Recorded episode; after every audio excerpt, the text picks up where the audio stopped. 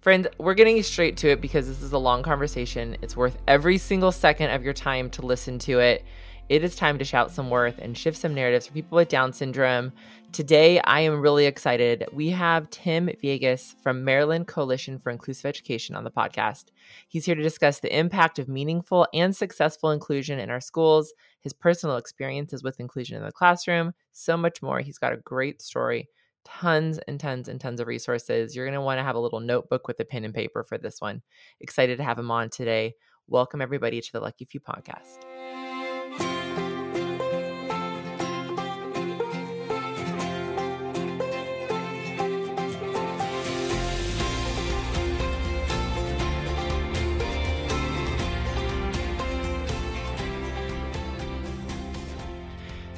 Before we hear from our guests, I'm going to read a kind review from one of you amazing listeners. This comes from Megan. Megan says the honesty, the openness, the various experiences and levels, the advice to your previous selves. My children do not have Down syndrome, but they do have an IEP, and everything you talk about is so important and valuable and supportive and helpful. So thank you. Megan, thank you so much for listening. Uh, it means a lot to us that you left a review. Really grateful for the feedback and grateful to know that this podcast is meaningful for you. Even when your child doesn't have Down syndrome, I think that that's makes a lot of sense. And there's a lot of universal topics that we talk about here. So thank you so much, friends and listeners. If you have not left a review yet, we love to hear from you. You can head to Apple Podcasts or wherever you listen to your podcast and leave a review, and maybe we'll read it here next week.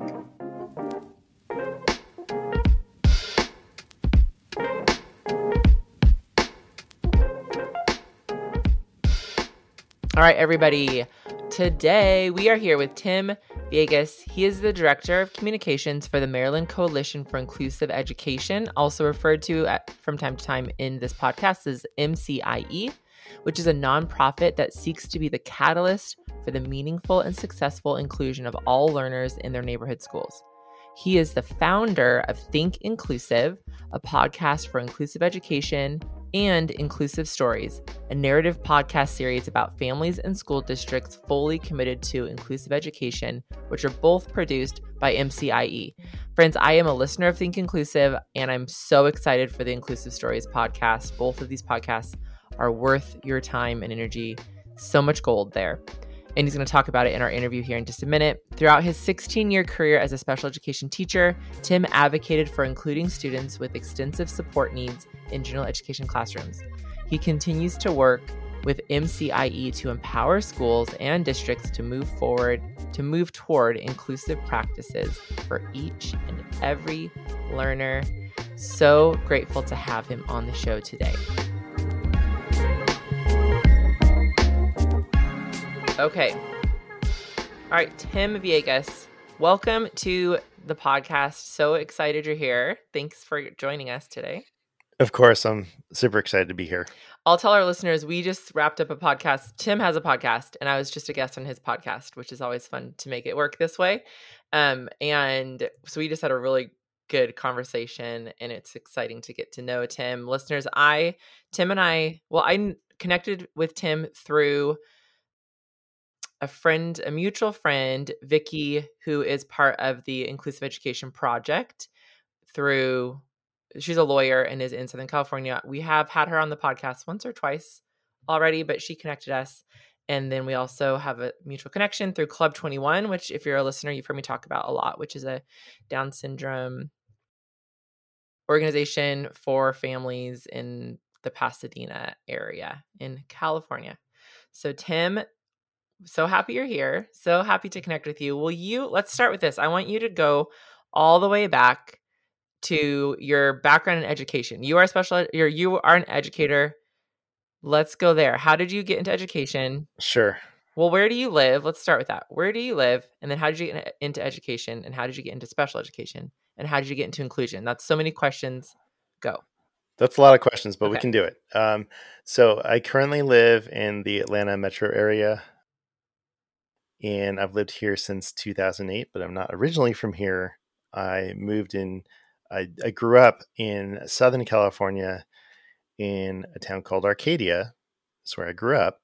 And then uh, went to high school in Sierra Madre and then went to college in, in Azusa, California. Met my wife in uh, Silver Lake um, at a at the club at the club, uh, rock club actually, and uh, through mutual friends. Um, and then when we got married, we lived in Pasadena, um, which is so I consider Pasadena my hometown. Yeah. I love it. I yeah, and that's where I'll, I'll, actually I got my first job there too. Okay, I well I I lived in Arcadia for a year. I just have been in all these. I know exactly where everything is. Listener, all these cities he listed are all very close to each other. They're all just neighbor neighboring yeah. cities, and it's a great place to visit or live. It's a it's a cool place. All this that area is. It's so cool, yeah. And you know, there's all these like great towns in between. Like I'm thinking about mm-hmm. Monrovia, um, you know, uh, like Temple City, you know, yeah. like Glendale, Burbank, and then there's of course LA. But um, yeah, just a it was a great experience. Um, I'm glad, you know, I mean, it's it's where my family is. My family still lives in um, the LA County area. My my dad lives in um, uh, Seal mm-hmm. Beach, mm-hmm. and my mom lives in Lancaster. So I think, believe it or not, that's all LA County. it is because yeah. it's a huge, huge. area. Um, but like I was telling uh, you before, my first teaching job was in um, Pasadena Unified at a, at a little school um, called Webster Elementary, and I taught in a uh, self-contained special education class for students with um, moderate to severe autism, is what it was mm-hmm. called. You know, I I wouldn't necessarily use that terminology now, but as, as you know, that's what that's what it was called. And how I got there was I actually did not want to be a teacher. I wanted to be a counselor. I wanted to be a therapist. Um, I went to school for in psychology, and uh, my the last class of my senior year, I I took uh, the psychology of the exceptional child, which I, I thought I was going to learn about like gifted kids, but I had no experience with special education or or anything like that. I, I went to private school. You know, and looking back, we certainly had you know learners with disabilities. It just you know there wasn't anything that stood out as that they were getting so much different. It just was they were just there and it was fine and it was just normal. So um one of the assignments for that particular class was to, to visit a special education classroom in middle school. And I visited, and it was a small group class, probably what you would call like a resource room or something like that. There was a one teacher. Uh, I remember he had like a Hawaiian shirt on, and there was probably seven, eight, or nine kids in the class, and they were doing something regarding math. And I just thought, like, what I don't understand what is special about this other than it's smaller. Um, so I kind of tucked that away in the back of my mind and, you know, finished my requirements. But I didn't really think about that until I started thinking about becoming a teacher. Uh, and that was after I got my, my first job outside of uh, college as a behavior therapist for students with autism or learners with autism. So like three, four, and five year mm-hmm. olds. So, um, and I did like in home therapy and in school therapy. And one of my assignments for that job was to be an, inc- inclusion aide. I think is is what I call they called me. And I was basically a shadow for a, a young, like a kindergartner with autism, and I would assist um, them with communication and you know sensory breaks and needs and stuff like that. But i had no sort of idea that this was not the norm like you know i had no concept of that there might be like autism classrooms somewhere or you know like separate segregated settings it, it was all brand new to me and then when i uh, I had a, a, a very brief um, uh, time trying to break out as a musician. you got to try it. LA. You got to try it. You're in LA. I mean, exactly. um, uh, for, fortunately, I met my wife, and I was like, I don't think I can pay any bills being a musician. So maybe you know, I really liked working with um, kids on the autism spectrum. So I'm like, well, I think I think I want to be a teacher. So I I attended a session at Cal State Fullerton for their special education program, and I remember my advisor. Um, her name uh, is Jan Weiner. Uh, I have no idea what she's doing now, but uh, she had kind of like, well, if you want to go in this direction, you you want to get a moderate severe credential uh, in California. So that's what I did. I went, and uh, fortunately, California State um, University in Fullerton is very inclusively minded, and I was taught about you know collaboration between general and special education teachers. I was taught about inclusion plans. Um, I was I was taught about how to adapt curriculum uh, for students with uh, more extensive support needs in general education. I just had all this wealth of knowledge I had no idea even existed. And then I got my first teaching job, and you know, I was in a I was in a class um, that we were never expected to leave that class. Mm-hmm. It was just me and my four or five kids and my paraprofessionals, and they're like, "Okay, here's your stuff. Good mm-hmm. luck." um, and it wasn't until um, again an assignment by my professor, uh, who was my advisor, um, uh, Dr. Jan Weiner. She said, "Look, I want you to include uh, create an inclusion plan for one of your students, and um, you know work with a general education mm. teacher to make that happen." And I was like, "Ooh, I don't, mm, I don't know if that's going to work." You know, I mean, have you met my kids? Mm-hmm. You know, mm-hmm. they're like making noises mm-hmm. and, you know, they're physically aggressive. And I just, mm, I don't know. I don't know about this. And she's like, well, just, just try it and, um, and let me know how, how it, um, works out. And so I, I selected my student and I was like, well, I don't, I don't know. This isn't, this isn't going to be easy, but, um, what do, I usually call him Nathan, I think. And so Nathan and um, I, we, you know, the whole idea about the inclusion plan was to build a experience for the learner uh, centered around their hmm. strengths. Mm-hmm. So Nathan, um, you know, is was a non-speaker, uh, but he had some really great strengths uh, with fine motor skills. So like he could you he could like cut with scissors, like really like exceptional. He, he had exceptional balance. Um, he could his his hand dexterity, like he could tear up little pieces of paper. This was like a stim mm-hmm. that he did, you know, and like let the pieces fall down, you know, and like, okay, well, these are the things that he really enjoys. He really likes working with his hands. So maybe we could do something with that. So I did collaborate with a fifth grade teacher, and I believe it was a social studies assignment. And the assignment was centered around creating topography maps. Hmm. So we used cardboard, like uh, uh, sheets of cardboard, and uh, Nathan was going to cut out the uh, cardboard pieces to glue on top of each other to make these 3D maps. And I was, I'm like, I'm just not sure how this is going to go. But we we went to class and he, you know he sat with the group and he cut and there were no behaviors there were you know very very few uh, vocal you know um uh, st- you know stims or anything like that and i was like oh um all you have to do is like plan for it and you just have to plan.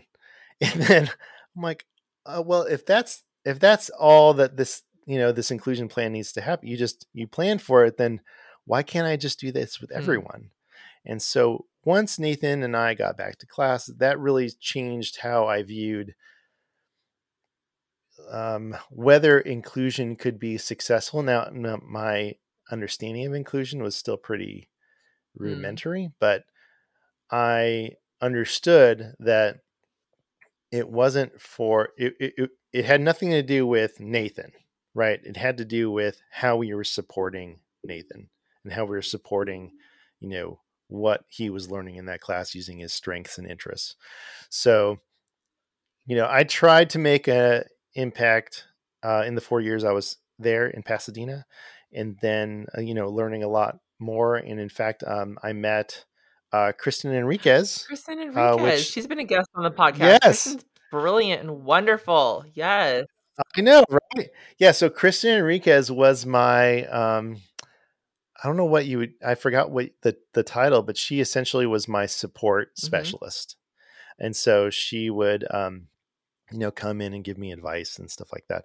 So, um, yeah, so it's it's funny how mm-hmm. we're all connected like this. So yeah, Kristen and I knew each other way back then, and then um, I moved to Georgia and got a job a, in a classroom for students with moderate, uh, um, profound uh, intellectual disability, severe and profound intellectual disabilities is what we called it. So uh, I had a number of uh, learners with um, multiple disabilities. Um, you know, s- some autism, some intellectual, some mm-hmm. some mixed, and stuff like that. And I had the opportunity to include one of my learners in first grade because of a pilot inclusion mm-hmm. program that the Georgia Department of Education was um, they were trying to find teachers to do it. And so I I had already established through conversations with my principal and you know when I got hired that I was you know 100% I wanted mm-hmm. inclusion, you know, like I'm interested in this, I want to grow in this. And so they're like, well, that, you know, Tim is the inclusion guy. So why don't you go work with him? And um, so I, I worked with a um, consultant uh, and her name is Gail Wilkins. Uh, and we are still, um, she's still a mentor of mine that we meet every once in a while. But um, she really just helped me with the nuts and bolts of what that looked like for for my learner and it, you know it's the same idea about planning for inclusion and planning for the success of of the learner but just in a more like systemic and you know long term way so we included um, a uh, one of my students his name is Damien uh, he was in I think two one or two segments in first grade and then as we moved throughout the school years up until fifth grade he uh, spent more and more time in the general education classroom. So um, i was able to work with you know more educators and uh, try to really bring an inclusive mindset to to my school in in um, cobb county georgia such a journey. I, you had shared, I don't know if you said it here in our conversation before, but you had shared that you had gone to private school from kinder through mm-hmm. college. Mm-hmm. And it's interesting hearing you talk about your thoughts around like a separate classroom versus not like that it felt surprising to you to be in a school setting and all the classrooms are for people with disabilities are separate because in a, most private schools don't have a separate special education program like you said there were kids at the school who had disabilities and needed support but there most private schools and i would assume your private school didn't have a separate special education program right? No that's correct. So what an interesting idea that you weren't brought up in the educational space with thinking oh those kids go over here you know like oh because my right. upbringing was in a public school in, in southern california with a special ed program with those kids over there in that separate class and how that yeah just the absence of a special ed program, right? We're, we're not going to have that conversation, but the absence of that is part foundationally for you for think for being inclusively minded. That's wild. Right. Yeah. It was uh yeah, definitely by yeah, accident. Yeah. it all but eh, but also then it sounds like your professor was a real catalyst for that too. Your professor in Fullerton in having you think that way inclusively. Yeah, yeah. There's yeah. Um, you know, uh, she was instrumental in, in changing my mindset um, because I was I was definitely an inclusion skeptic. Mm. You know, I went into uh, my teacher education program going, well, I don't know if inclusion is right for those mm-hmm. kids. You know, the ones with real extensive you know behavior support needs and you know intellectual disabilities and you know uh, those those kids who are non-speaking and i just i was like i just don't i don't get it i don't understand how it would right. work you know and it wasn't that i was against it i just was definitely more like i don't i'm not sure that this is right yeah. you know and it wasn't until I, I experienced it myself um you know first with nathan but then also with Damien, um, that's when I was like, oh, and I just kept wanting to know mm-hmm. more and learn more, and um, that that's when I started to really uh, interact and talk and be, become friends with you know other advocates uh, and other disabled advocates because you know in school it everything I learned was from you know people without mm. disabilities. Mm. You know, yeah. Everything I learned about disability was uh, you know by educational experts with PhDs, and it, it wasn't it wasn't until I started really listening to actually disabled mm-hmm. people and actually autistic people or actually you know people who you know um, who have been marginalized and who have been excluded that i was like oh like you mean i'm not like i'm not like the savior here. Everyone told me i'm so great. Right my, my right. Oh you're so yeah. patient. Oh you're such an angel. Oh you're su- right. you're you're a saint for doing That's what right. you're doing. I could never could do never what you do, do. Yes i used to teach special education. Yeah. yes it's felt good right? It felt good until you realize where it's coming from then it, it feels so icky. But somewhere around there it was like oh that feels nice. It's another conversation. Um that is another conversation. Okay, I want to talk. I want to get into like the meat of inclusion, and I want to start by asking you if you can explain to our listeners what it is that inclusive practices mean. So inclusion, maybe even like inclusion versus inclusive practices or hmm. inclusion mm. and inclusive practices. What does that mean as an inclusion person? Well, I think yeah, I think uh, like inclusion um can I think inclusion you, you can be talking about like the philosophy of inclusion and also the practice of inclusion. So I think that there's there can be some um, confusion and miscommunication between the terms. Um, but really, when I'm when I'm talking about, or when we, and uh, when I say we, uh, the Maryland Coalition for Inclusive Education, because um, that is that is quite literally my job is to talk about you know what we do and also um, how we are messaging what inclusive education really means. Um, we talk about um, essentially four ideas.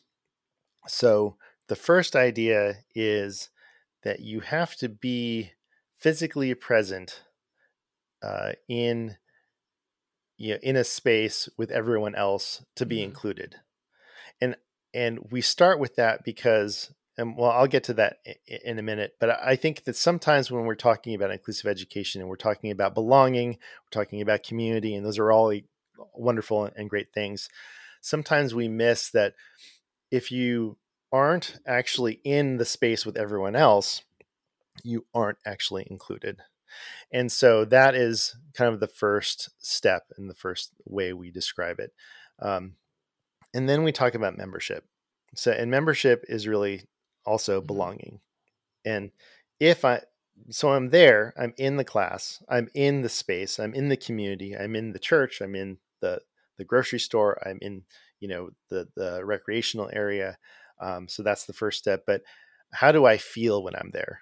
And um, am I a member of that community? Am I missed when I'm gone? Yeah. You know, are people like, oh, where's Tim? You know, um, do I do I feel um, like I have mm-hmm. friends? Do I, you know, am I an integral part of that community? Um, so that's the second thing. So uh, placement, membership, and belonging. Um, and then when I'm there and when I'm feeling like I belong, what am I learning? You know, what what am I learning in the particular class? And so a lot of times you have uh, students with disabilities, and especially those with more extensive support needs, in a class, but they're in the back of the class. They're eh, they're with a, a paraprofessional, and maybe they're working on something completely different.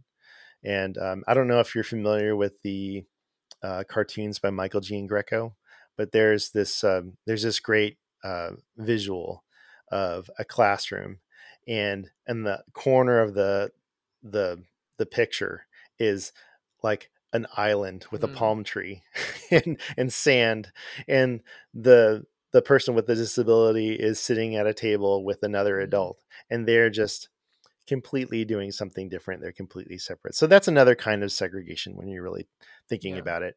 Um, so are the things that I'm learning in that class the same as everyone else? And are the expectations mm-hmm. high? So what am I learning? And then finally, um, membership uh, and then participation. So how am I? Um, what am I doing in the class? Like, am I participating in the life of the class? Do I have a classroom job? Um, do like what's my role out on the playground? Um, how does everyone else see mm-hmm. me? You know, so these are all aspects of the bigger uh, part of what inclusion means uh, you know when we're talking about it. And so that's for the learner you know that's how the learner feels is that uh, the placement membership participation and learning. But then beyond that when we're talking about inclusive practices you know are general and special education teachers uh, do they have the time to collaborate uh, to universally design lessons? You know are the learners with disabilities all in one class, you know, called the inclusion class, and all the other ones are not the inclusion class? Or are they naturally distributed across um, a grade level in what we call natural mm-hmm. proportions?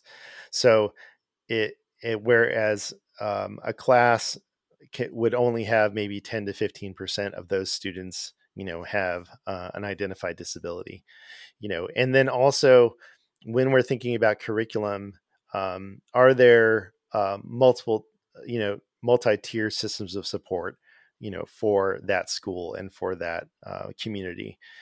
And so where that base level of that number one tier is everyone getting quality mm-hmm. instruction is everyone getting engaging instruction so those are the things that we really look at as far as you know um, inclusive mm-hmm. practices mm-hmm. the, the other big part of it is leadership so are the principals and the associate superintendents and the supervisors um, are they all pursuing uh, inclusion for all learners and not just for learners with disabilities but you know for learners who are english language learners um, for um, for you know people with different identities you know we have to we have to think about that. It's not just about students with disabilities. Yeah. super helpful. Placement membership participation learning. I love that. I'm gonna be thinking on that some more. Just really quickly the the so the membership participation and learning comes from the beyond access model which is from the University of New Hampshire. So Michael McSheehan and Cheryl Jorgensen. I just want to make sure that they are credited for that. But that that's just that's where it all comes from. So if you're interested in learning more about that, that's that's where it is.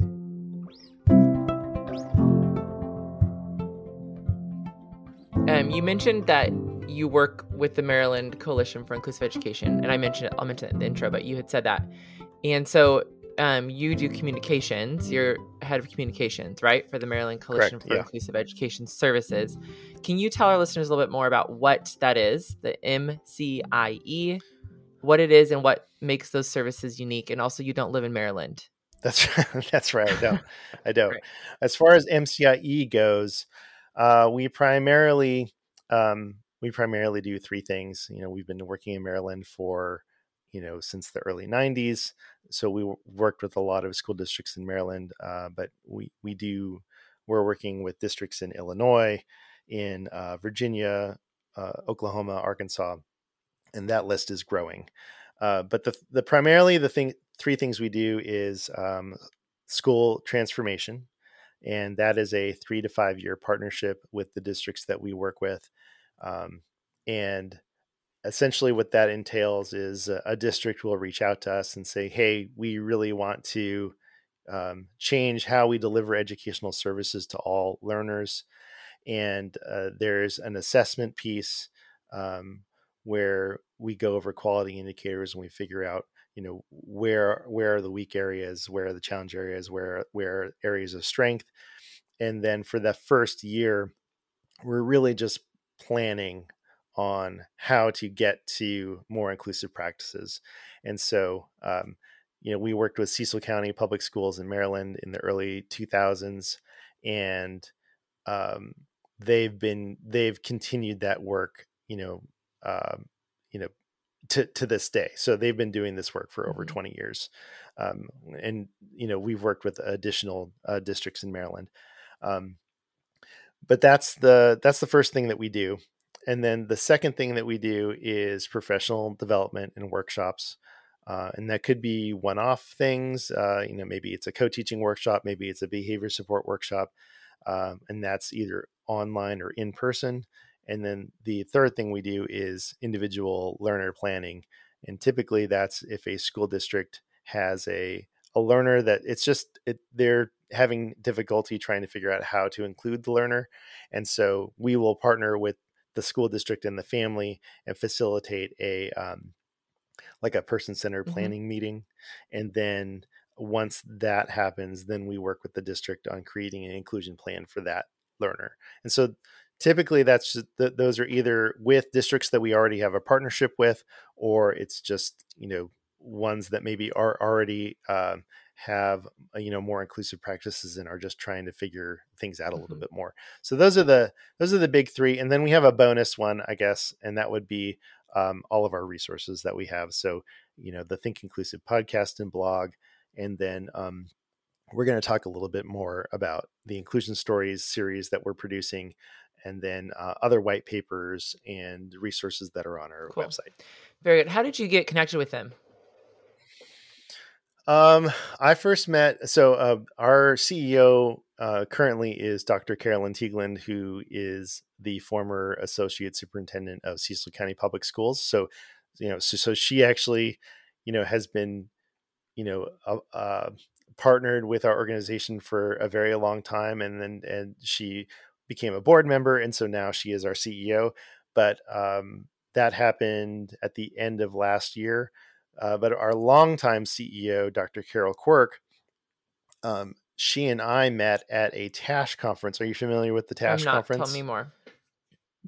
Uh, so that the TASH conference is a um, an organization that was founded in I'm going to get this wrong. I'm sorry, Tash. Uh, in the 80s, I believe.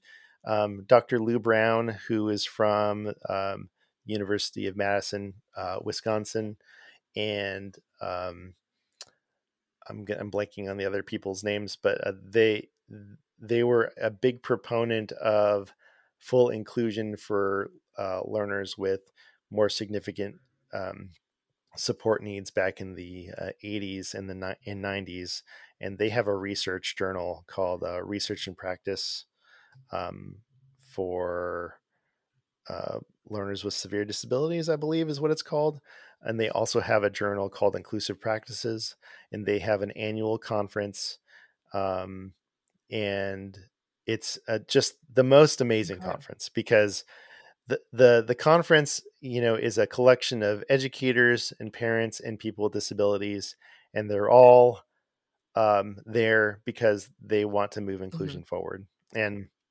and I learned about it because I believe my professors at Cal State Fullerton were the ones who who like you have to become a TASH member. And then Lou Brown came and spoke at one of our events at Cal State Fullerton, and I was like, this this guy is mm-hmm. amazing. He tells the best stories and was in really integral in helping me change my mindset um, about you know the completely ableist thinking of how we have these separate segregated programs. And so I went to the TASH conference in Atlanta uh, we presented um, the Gail Wilkins, uh, the consultant uh, for the Georgia Department of Ed, uh, and Damien and Damien's family, and uh, some of the, the people at my district. We presented at the TASH conference in Atlanta. I think it was 2011, and I sat next to Carol at one of the, you know, breakouts, and we just started talking and. Um, we just hit it off. And so, um, you know, I, I think we exchanged cards and, you know, every, every now and again I'd email her and she'd email me. And, and, uh, in 2012, I started writing and blogging, um, for Think Inclusive. And I think she used, uh, some of the content for their website at the time. And we just, you know, we're, we just were aware yeah. of each other. And then in 2020, I was finally like, I think I need an you know, to leave my Hmm. job because I'm just I'm just ready. I'm ready to move on.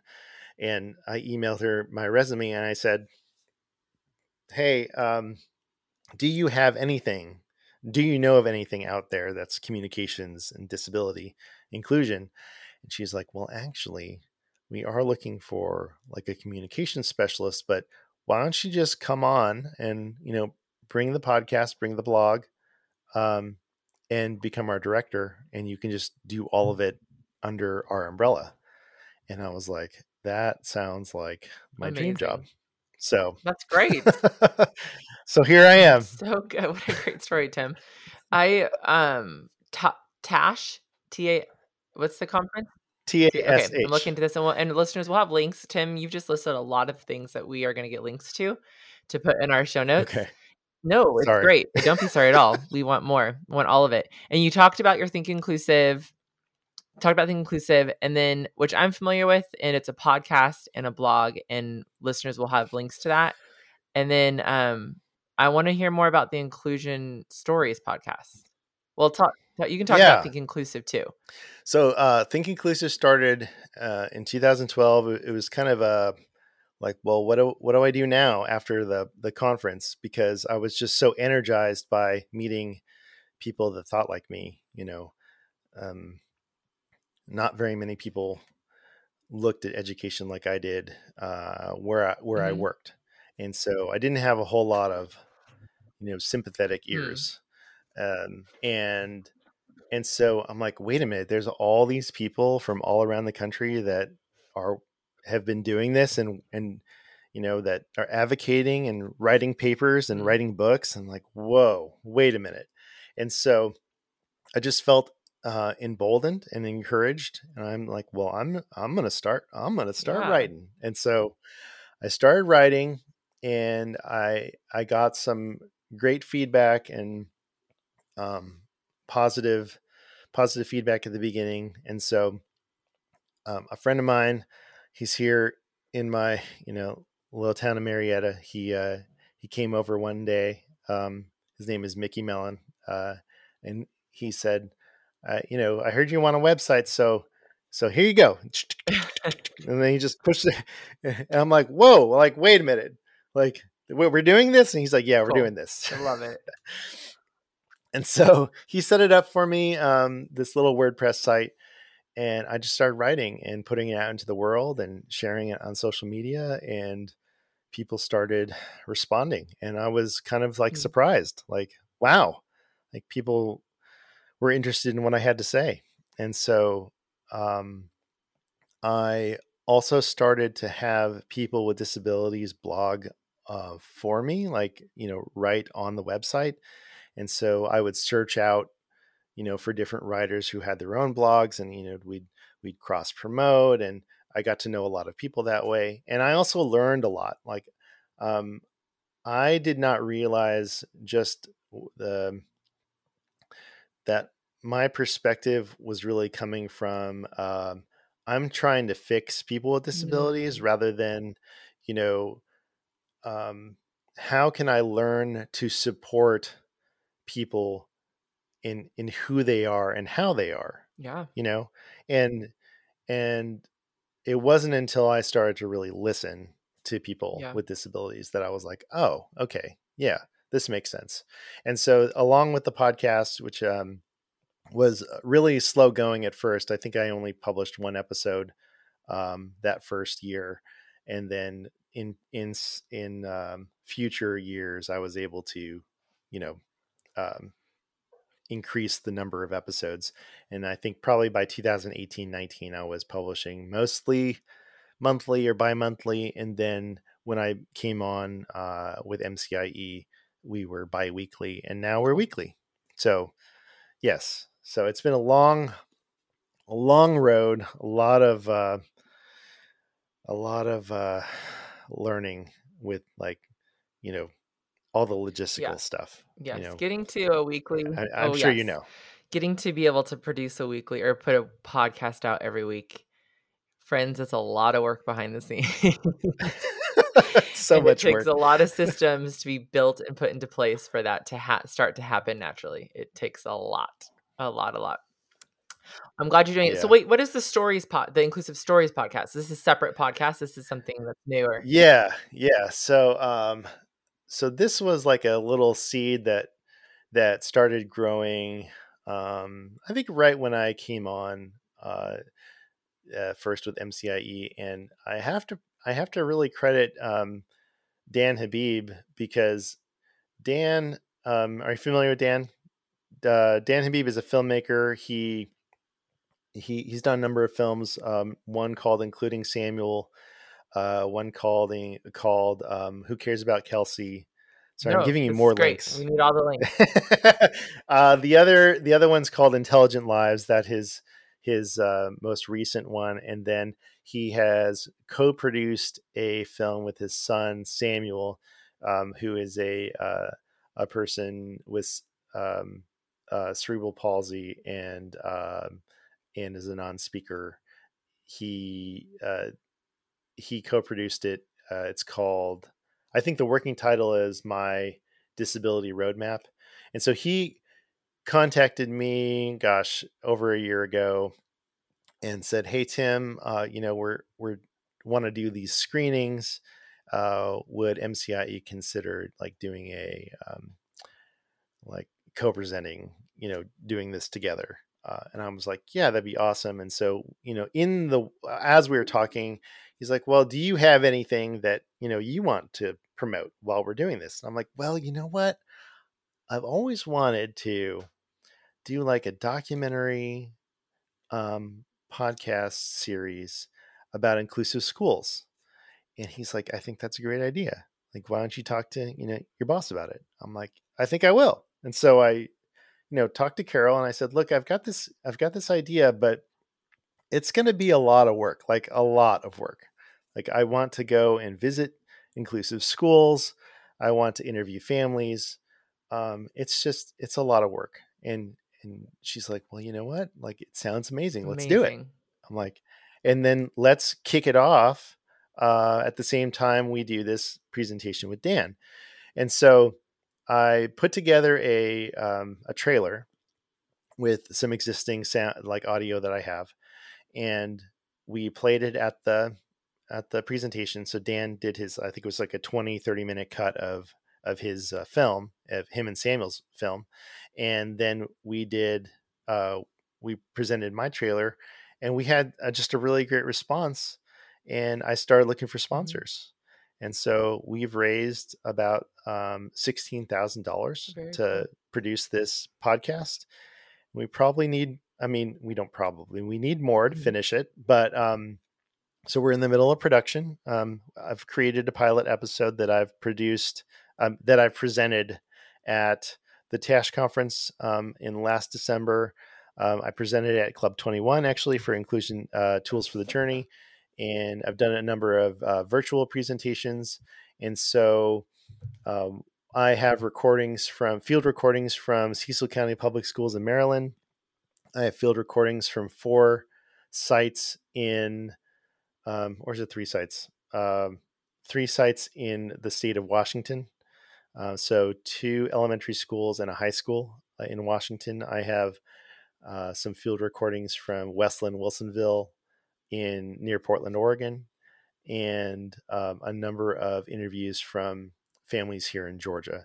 And so the the the premise of the series is to tell the stories of families who have um, fought significantly to um, find inclusion f- for full inclusion for mm-hmm. their kids.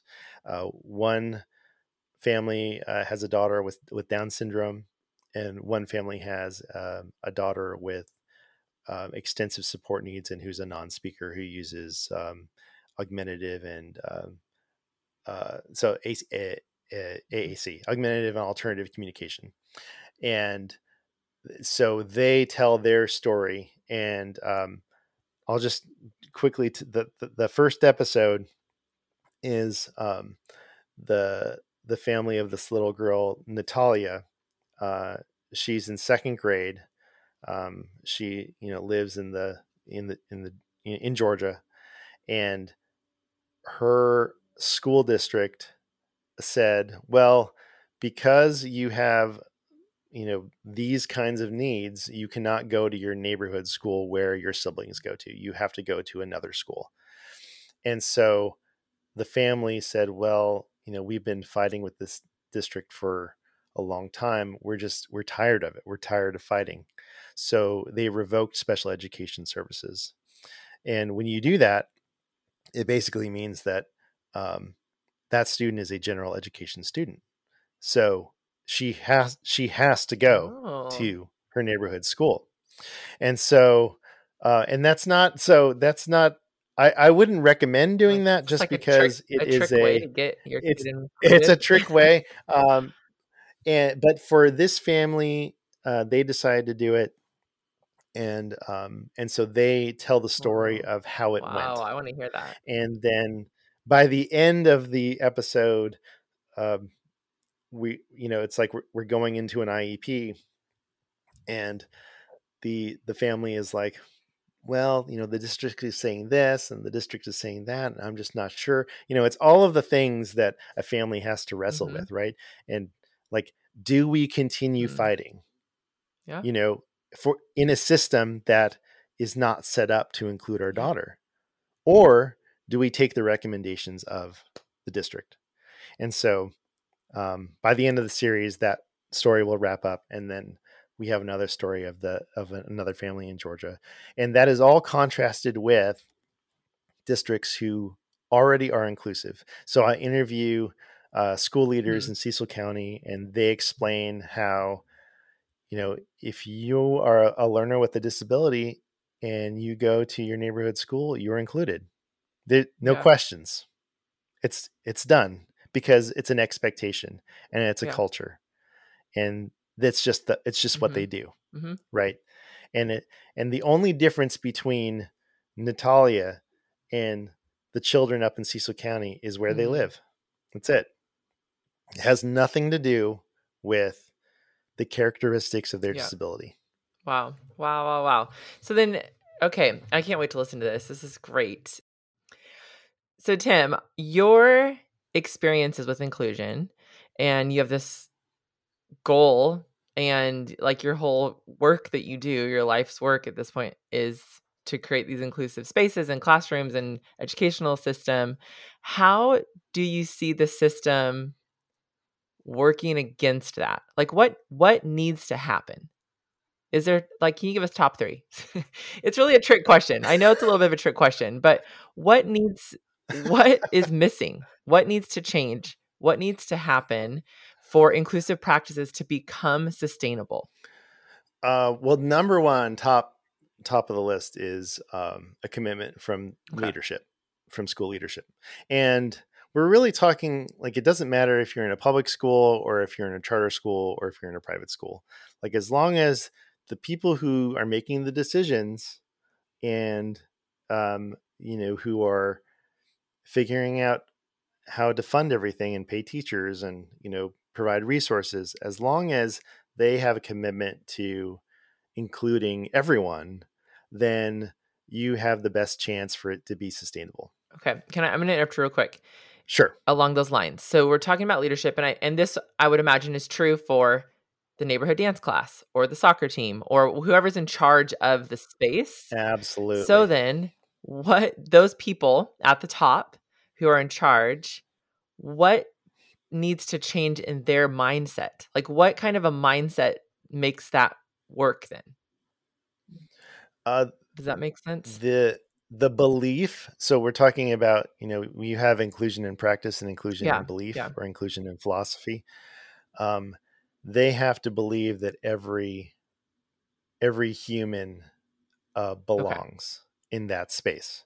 They they already have to believe okay. that you know if if you have a person who doesn't believe that that that says you know for whatever reason that learners with autism don't belong you know in that YMCA club or learners with an intellectual disability do not belong in general education you know I mean you get I mean the thing is is you get that mindset all mm-hmm. the time you know i i will always remember as a as a support specialist because uh, after after I was a classroom teacher, I moved into a support specialist role in my district.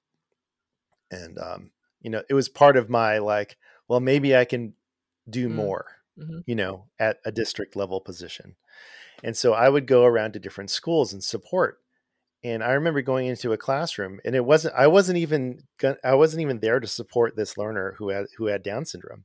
But I remember the um, support, the, the administrator, the special education administrator look at me and go like, you know, pointing at the girl with Down syndrome, be like, yeah, that's mm. appropriate. Mm. Like, like she doesn't right. belong. That was the message. Yeah. She yeah. didn't belong. Yeah. You know, and so, and this is a person that has, you know, influence and can make yeah. decisions, you know, and can influence the principal. So, as long as someone has that mindset, um, it's going to be very difficult to uh, to change it. But you you need a core group of people in a district um, that have made a commitment, and then what you can do is um, develop a shared understanding of what inclusive education mm-hmm. really means and what inclusion okay. really means. Um, and so that is when we are working with districts. Um, sometimes that's just that's i mean well it's where we start all the time but sometimes it's it's a very long lead up to anything else changing because you have to change those mindsets yeah. first yeah i think what's interesting too as you say that is in my experience it hasn't always it's not always someone blatantly saying your daughter with down syndrome doesn't belong here it's under the guise of your daughter's needs her educational needs are best met in this space. Mm-hmm. so then it, it's a little less harsh but it's the exact same messaging right? Like your kids educational Absolutely. needs this is where it will best be met. This is the services we offer you to best meet their needs. Look how kind we are. And then then that's in an exclusive in a segregated setting you know? So i think it's that right. you have to be careful. People can be tricky and they don't even realize it because i don't think a lot of people are outwardly right. saying people with disabilities don't belong in our schools. Some are but it's no but very few people are like saying that statement. It's the way that it's all set up. It's under they just switch the wording a little bit to make it seem like yeah, it's work yeah and they don't yeah, and you know, uh, I have a hard time, you know, uh, walking this line of like making excuses for them because I'm not really, I'm not trying to make excuses for them. I think it's just a reality that it it it, it just sure. is. Sure, it is, and so um, I I remember this conversation too. I had uh, I ran into a um, this was uh, I had already left my school district and I I, I I ran into uh, somebody I knew that worked in leadership there, and I was like, "So what's you know what's going on? How's it going? You know all that small talk." And uh, she was like, "Well, you know, we're just doing what's best for mm. kids." Mm-hmm. And and uh, I hear that a lot. Yeah, you know that segregated spaces, special yeah. spaces, is what's best yeah. for kids. You know, and I absolutely wholeheartedly disagree mm-hmm. with that premise you know it's just we can design programs um, around the unique needs of of learners without having disability specific hmm. spaces mm. um, you can still support a learner who has uh, a lot of needs a lot of support needs um, without compl- creating a completely separate program for them you look around at schools where we've got programs coming out of our mm. ears. Programs, programs, programs, programs, programs, including inclusion programs, which I think is mm-hmm. hilarious. Just like inclusion classrooms. Like, okay, you're the inclusion teacher. What does that make everyone else? Yep. You know, what you're you're in the inclusion class. I teach inclusion. Mm-hmm. You know, come on. Yeah. I I have little patience for that. But, you know, that's also I I have the luxury of of outrage because I'm no longer in the school yeah. system. I I've shared this on this podcast and people within I I think within our school system, my my kids' school system listen. Some people do, which is fine. Our school right now is rolling out that by 2027, 8 whatever, all schools will will be inclusive. But I'm and I'm on like a committee as a parent, mm-hmm. but only kids in the mild mod program are getting inclusion classrooms. Oh, yeah. And and teachers, yeah. if they don't volunteer, then it's like lowest man on the totem pole gets the inclusion class. Like those two pieces right there, I'm all it's exclusionary inclusion and it's a punishment. This is a mess. Like I'm not. I have very little hope, and that's and and I would tell, yeah, yeah. Uh, uh I don't, no, no, go ahead. You. Um, um, this this is something that um, if you if you ask, you know, any of you know, uh, Carolyn or Carol uh, at MCIE, um, we have we internally when we have discussions um, and we hear about something like that, like they've they've already experienced districts who want to do that, and it it doesn't mm-hmm. work I'm sorry, it doesn't mm-hmm. work. Like it just doesn't work. If if you are just like, well, we'll do a little mm-hmm. bit, you know, um, as long as you have spaces that are designed for learners with as extensive support needs, you will continue to fill them. And I guarantee that in your particular situation or any other district, that it's like, okay, well, we'll just include the learners with mild to moderate disabilities. Where's that line? Where's the line? You know, where's the, you know, is it, you know, is this learner over the line of mm-hmm. moderate, under the line of moderate? And now you have, as long as you have a space, somebody's going to say they don't belong here. They would be best served in the other mm-hmm. space, away from mm-hmm. us, away from kids. Yeah. So they're not quote unquote disruptive. Right so they're not on not quote unquote watering down our mm-hmm. curriculum you know it's just you have to have a complete system that's mm-hmm. inclusive mm-hmm. that's not inclusion it's not and i think and i love that i like you said if there's an inclusion class what are the other classes right? Like let's talk about the opposite of this because you just got to say it out loud. You got to point to it. Like this is can everybody see this? Does everybody see this? Can we work can we work around this here? Like it's very interesting. It's interesting. Um, okay, we have to start wrapping this up. I feel like we could talk about all of this for a long time, and I hope maybe you'll come back another time for another episode. I I want to do two things before we conclude here, and that is the thinking of all the educators listening. What is some advice that you would give, like your high level? This is the most important thing that you can do when it comes to implementing effective inclusive practices in schools. What would you say to educators? Uh, well, I would I would say um, I would assume that they already have a mindset, right? Sure. Because they're they're probably you know already like I want resources. So I have a couple of different resources. I think that everyone should um, uh, look to if you're learning if you want to know more about what it actually means and the nuts and bolts of it. So I have two books: uh, "Leading for All" by Jennifer Spencer Iiams and Josh Flosi. Uh, it's a it's a book by Corwin. Um, it's it's well laid out. It basically tells their story of the district of West Linn Wilsonville. Um, and it'll give you language. I think mm. when I was an educator and I tried to, I was like, I know this is the right thing to do. I know that there are districts out there that are doing this. I just don't know how to explain it. Mm-hmm. You know, mm-hmm. I just don't know. Like, I don't have the language. I think this is a really good book that gives you language. The other one your students, my students, our students, rethinking equitable and inclusive classrooms. Um, it's a book that we use a lot when we are engaging with the district and then also in our professional learning um, to share mm-hmm. stories. Mm-hmm. And like we talked about before, I think stories are the most powerful way um, tool to help people change yep. mindsets Agreed.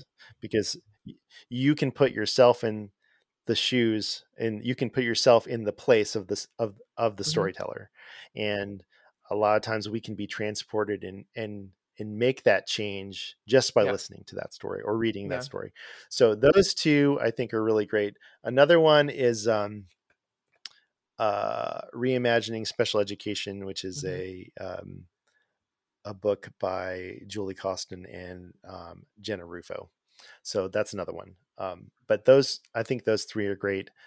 And and then so beyond just educating yourself, uh, you need to find allies. Hmm. So um, that's the only way I think I was able to stick around as long as I did was because, you know, I I did have some allies uh, in in the district that I worked in, um, even in the school that I worked in. Uh, so I was able to talk and kind of work through, and you know, we could debrief and say like, well, let's try this or let's try that. But um, I needed an outlet, and I needed to find people who thought like I did, and that was through you know social Mm. media. You know, like I, social media gets a really bad um, rap because of it, toxicity, and it, it definitely is toxic. But I found people that that I could share resources with and ideas with, and it empowered me. So that's why I'm still on Twitter. Yeah.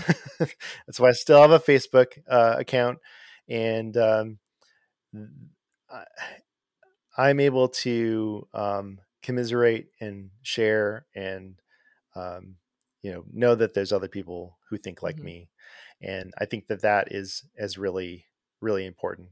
Uh, beyond that, you know, I wish I was more successful in changing the culture in my district, and you know, I'm probably harder on it myself than than um, than I should be. Um, I, I'm sure that that that what we did did make an impact, uh, just not as big of an impact as as I would have Sure. hoped.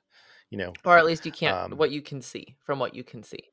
right? Yeah. right, exactly, exactly. Um, so, still, I would encourage you to find you know people in leadership to Yeah. talk to. Um, I think that if I, you know, I was I was all about convincing teachers, you know, uh, and I certainly got a lot of teachers to change their mind or at least perspective. But maybe if I would have spent more time, you know, asking for meetings with my principal or with the Yeah. leadership, maybe I don't Yeah. know. But um, but if you're a family, you know, and you're you you are a parent um, or a family member or caregiver, um, and you know eh, the IEP and having meetings with leadership is your way to um, to affect change there as well. Um, and we do have some resources on our website. One's called Inclusion Conversation Starters, uh, which is uh, on mcie.org slash mcie dash resources. And if you scroll down, you can find Inclusion Conversation Cool. Starters. And those are just some real basic articles, videos, um, books to share with with people to just get the conversation started. Yeah, that's great. Is there a um talking to parents and the resources and recommendations you have for parents who are advocating for inclusion in their child's classroom and school? You just named a really good resource. Is there a top book that you have, or would it be the same books that you would tell educators to read? Um, that's a great question. Um, I think that the things that come to mind, um, yes, those the books that I mentioned for educators, because I, I I think that you know ha- parents having the same Yeah. language as well, you know, is important. So for parents, I would suggest um, Mary Beth Moore's book Unwanted, um, and then um, I you know I've heard of this author Heather Oh, Avis. I. I know that she has written a few books about I have a couple of about her journey. Yeah. By no means an educational expert, but I've got my experiences and been around the block. Been in been at it for a few years. Yeah. That's very kind.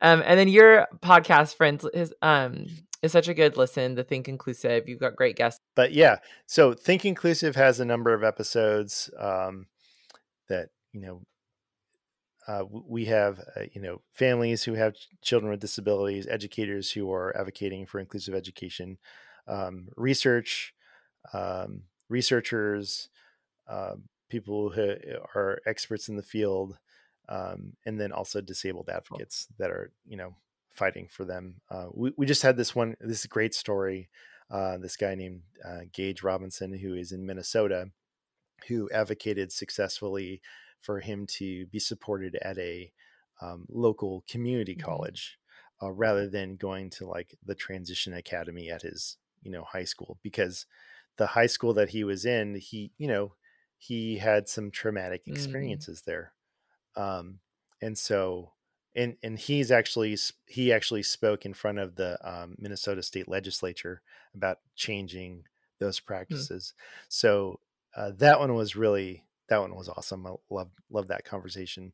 So yeah, think inclusive is really um, it's important to me. You know, it's it's I I love having conversations about this and sharing people's mm. stories and um, just trying to keep putting it out there to change mindsets and let people know inclusive education is yep, possible. It's good. You're doing such good work. Okay, last thing, um, talking okay. to me, to parents like me, a lot of parents here raising kids with Down syndrome and other disabilities, but I think the chunk of our listeners are caregivers to people with Down syndrome.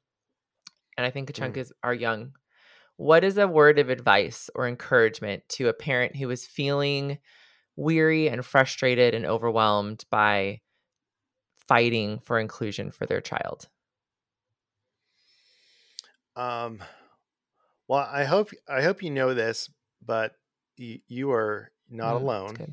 Um, and and I'm always encouraged when I'm feeling that way that there are people out there right now advocating right now. They're in IEP meetings. They're they're the special education advocate. They're the special education attorney. Um, there's the family member. Um, there's the person with the dis, uh, with the disability. Um, there's the blogger. There's there's the the TikToker. You know, there's mm-hmm. the there's the YouTuber. Everyone everyone's pitching in. Everyone. So if you need a break, take That's a break. you know, you can take a break because we, are not alone in this fight. We are not. Um, and when you're ready, go ahead, keep going. It's good. It's good. I love that, Tim. Thank you so much for being on the podcast today, for your expertise, for all the work that you're doing in our society and our world for inclusion for all. And we'll have all these links, friends. You're going to head to the Lucky Few podcast.com and you're going to get all of it. We're going to all of it. So thanks, Tim, so much. Thank you. It's a pleasure.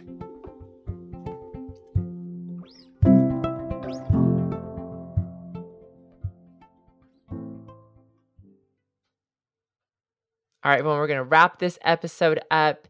If you are a listener and you are a narrative shifter and you are a shouter of worth, head over to luckyfew.co and use code podcast to get 10% off all narrative shifting gear.